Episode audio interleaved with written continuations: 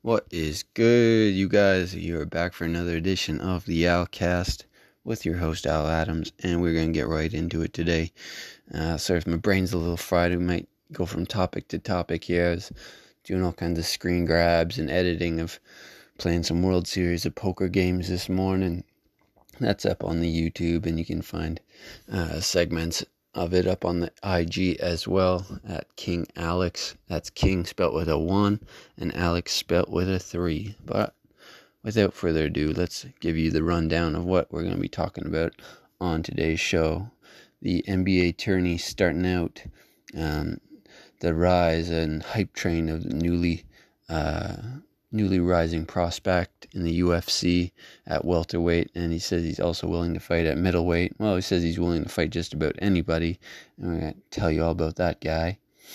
And think you know if you've been following the MMA news who we're talking about. See the UFC's uh, publicity team's really getting behind that guy. We're going to talk some Dan Hardy. We're going to talk the main event coming up this weekend between Edmen Shahbazyan and Derek Brunson at middleweight. Um, in boxing news, we see some headlines involving Errol Spence. We see some baseball news as the uh, preseason scrimmages are wrapping up for the NBA's brief uh, season that they'll be doing. NFL players are in the news, and some more MMA action. So, without further ado, let's get right into it for a quick uh, episode 3, season 2 edition of the Alcast. So, like I mentioned early on at the start of the program, we've seen some NBA news in the preseason scrimmages going on before the start of the uh, playoff tournament in Orlando between the NBA players. And I was just thinking of giving you some early predictions of favorites, picks for uh, series and games. I'd say overall, you definitely got to look at um, the teams that were in first place going into uh, the break such as Los Angeles Lakers, Los Angeles Clippers, Milwaukee Bucks, um, Houston Rockets would probably be a contender as well. And uh, I'd say a sleeper team to pick up would be, be the New Orleans Pelicans uh, because they're so young and they'll have the legs to go during this tournament. And the Toronto Raptors, who are the defending champs, but a lot of people seem to be uh, sleeping on this year. So I might have to put some early money down on them to win the whole shebang. They'd probably be an underdog right now. I haven't taken a look at any basketball lines or that type of thing, but um, yeah, this is my early looks at the NBA tourney going into the uh, going into the playoffs here, and of course we saw Khamzat Chimaev, the uh, new Dagestani uh, prospect who's been making all kinds of headlines in the UFC, coming off back to back wins, outstriking his first two opponents hundreds to single digits, and just being incredibly dominant now, saying he's ready for any opponent the UFC is ready to give him, but particularly he's interested in a top 10 opponent at welterweight. I think uh, there's a lot of interesting matchups for him at welterweight or middleweight, depending on where he's looking. We'll see if his uh, hype train keeps building here, but you expect to see a lot of those guys. The UFC uh, likes to see contenders like this, and they put all their marketing dollars behind uh, prospects they see that are ready to go a long ways and make a run here. So he could take maybe maybe two more fights by the end of the year, even though he's had two pretty much back to back here in the last month someone to look at, and uh, I wouldn't bet against him right now. I see the UFC giving him some more good stylistic matchups for himself. And of course, at that event, we saw the headlines that made all the news across all the MMA sites and online was the little uh, verbal altercation between Dan Hardy and Herb Dean. And of course, it was about uh, late stoppages, as Dan said during the broadcast. That's twice now and uh, Herb Dean says something like "quiet down," and you know I can kind of see both points of view here. Honestly, like Herb is just doing his job in there, and uh, he didn't know if it was the athletic commission or anyone else telling him to stop the fight. um, someone that would have pull like maybe a cornerman. And Dan Hardy, obviously, former fighter himself, knows all the damage you can do if you take let someone take a couple extra stops. And having watched the fighting question and the stoppage, I'd definitely say it was late stoppage. It could have been stopped as soon as that guy dropped his he was out of it, man. He took about three extra hard shots on the ground that he didn't need to take as the, the fight was already done. That guy wasn't getting up or intelligently defending himself. He was pretty much just laying there stiff, like he wasn't even really looking at the guy. So I'm going to have to side with Dan Hardy over Herb Dean on this one. Then the main event coming up this weekend between Edmen Shabazi and Derek Brunson. I remember looking at the card on Bet 365 and I didn't pick too many of the fights. I think just three, made a little parlay and definitely picking Shahbazyan over Brunson. He stopped, I think, 11 of his 12 last opponents in the first round. Uh, Brunson seems to be the middleweight that they give guys to um, as a well, you know, you hate the term stepping stone, but you know, it is what it is. And I see Shahbazyan getting a stoppage in that fight, probably within the first two or three rounds, and probably on the ground with some kind of submission. Derek Brunson's a beast of a wrestler, though, and he does have power in his hands, though. So, an underdog bet with like a first round knockout or something like that could definitely earn you a little bit of candy if you feel like taking the risk, but smart money's on Shahbazyan, folks. In more MMA news, we've seen a recent interview between ESPN MMA Brett Okamoto and Cody Garbrandt uh, expressing some interest in a flyweight title fight with the newly crowned champ there, uh, Devin Figueiredo, who looked like an absolute beast over Joseph Benavidez, of course, in that win at flyweight. Uh, was it first or second round TKO? Anyways, he just put a whooping on that dude, and um, Garbrandt versus him is kind of an interesting matchup. His Garbrandt's hands are so good. Imagine his power would translate even better to a lighter weight division if the weight cut didn't kill him. I mean, it looks like that guy gets pretty bone dry just to make 135, let alone 125. And we saw how that worked out for TJ Dillashaw trying to make that weight cut against um, Henry Cejudo and he was so drained. He said that's why he was on the EPO just to give him a little bit of energy. Uh, whether that's true or not, or however long he was taking that or not, I don't know. So uh, I can't speculate on that too much. But I don't know how much Figueiredo cuts to make flyweight either. He looks like a really big 125er.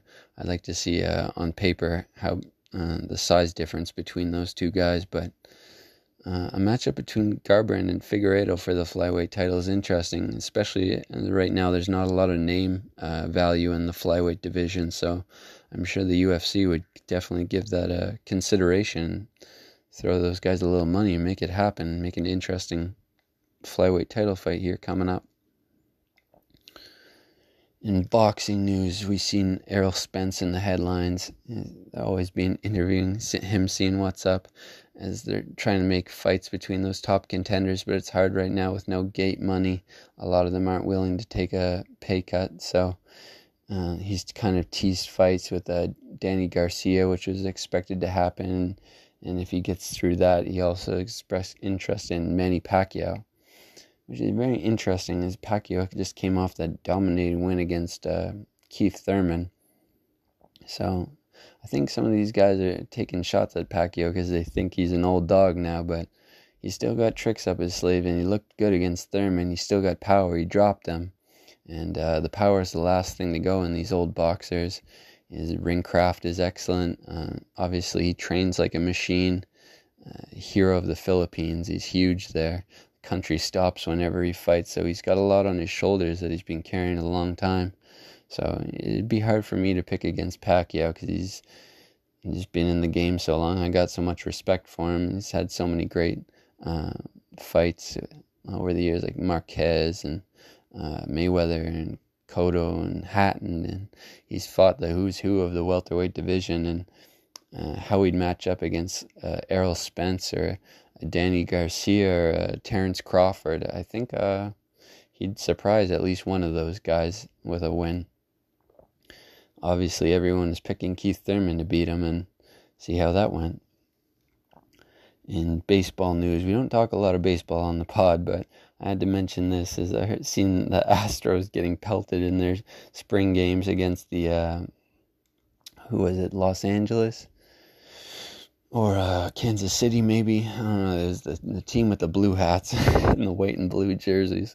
See how much I know about baseball here, but hey, man, anytime you see a team that was cheating in the playoffs, especially cheating to win a championship, getting pelted, and bench clearing brawls between two teams in baseball, that's when I'll talk a little baseball, man.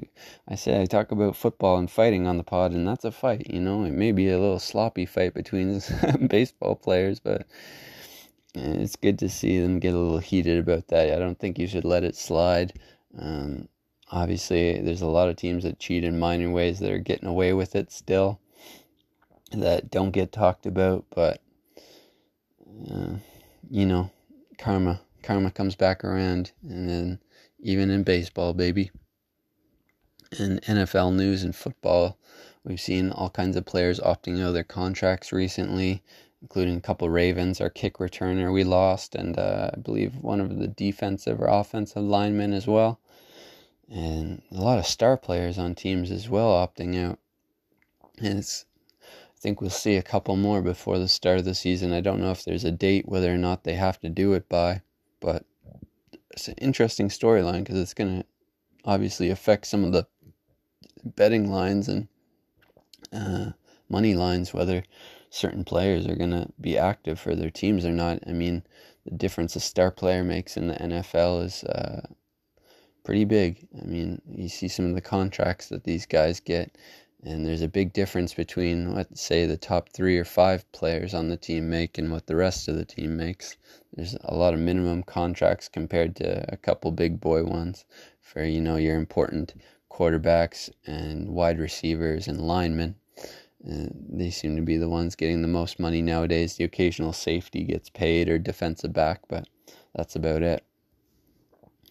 And um, obviously, we also saw, I talked about on the last podcast, between the beef between Jamal Adams and the management and coaching of the Jets, and that's played out now where they've uh, traded Jamal Adams to the Seahawks, and what a big boost for them on defense. Probably the best, if not top three safety in the league right now. And going on a team that was a playoff contender last year is kind of been a perennial playoff contender the last few years. And it's going to make a big difference, especially with them losing um, Kam Chancellor at safety a couple years back, and then Earl Thomas to the Ravens last year. I, I think um, yeah, this is a much needed increase in uh, the defensive backfield for the Seahawks, and I like their chances next year in their division. Who they play? Uh, Packers. I don't know much about the NFC. I mostly follow the AFC North, but yeah, I I definitely look now to pick the Seahawks in a couple more games. They just got better.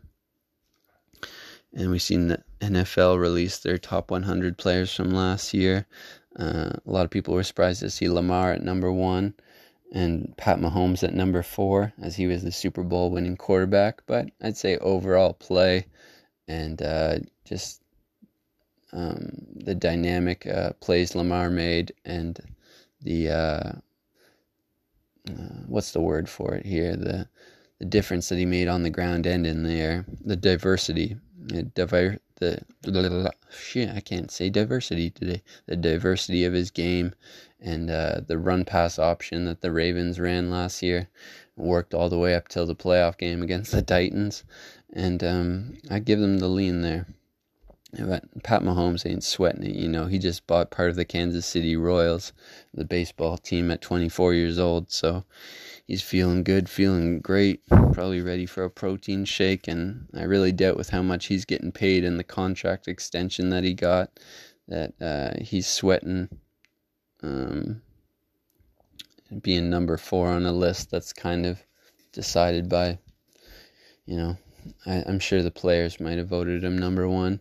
I don't know who makes the vote for that NFL top 100, but I'll take a closer look later at some of the other players.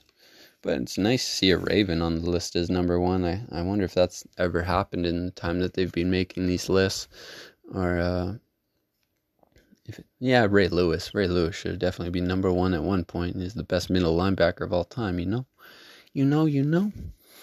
And I guess we ran through the uh, topics pretty quick this week. But in the coming weeks, we're going to talk some more um, poker, some more football, some more fighting. We have all those uh, matchroom boxing events happening over the next couple weeks, leading up to the Dillian Whyte Alexander Povetkin fight.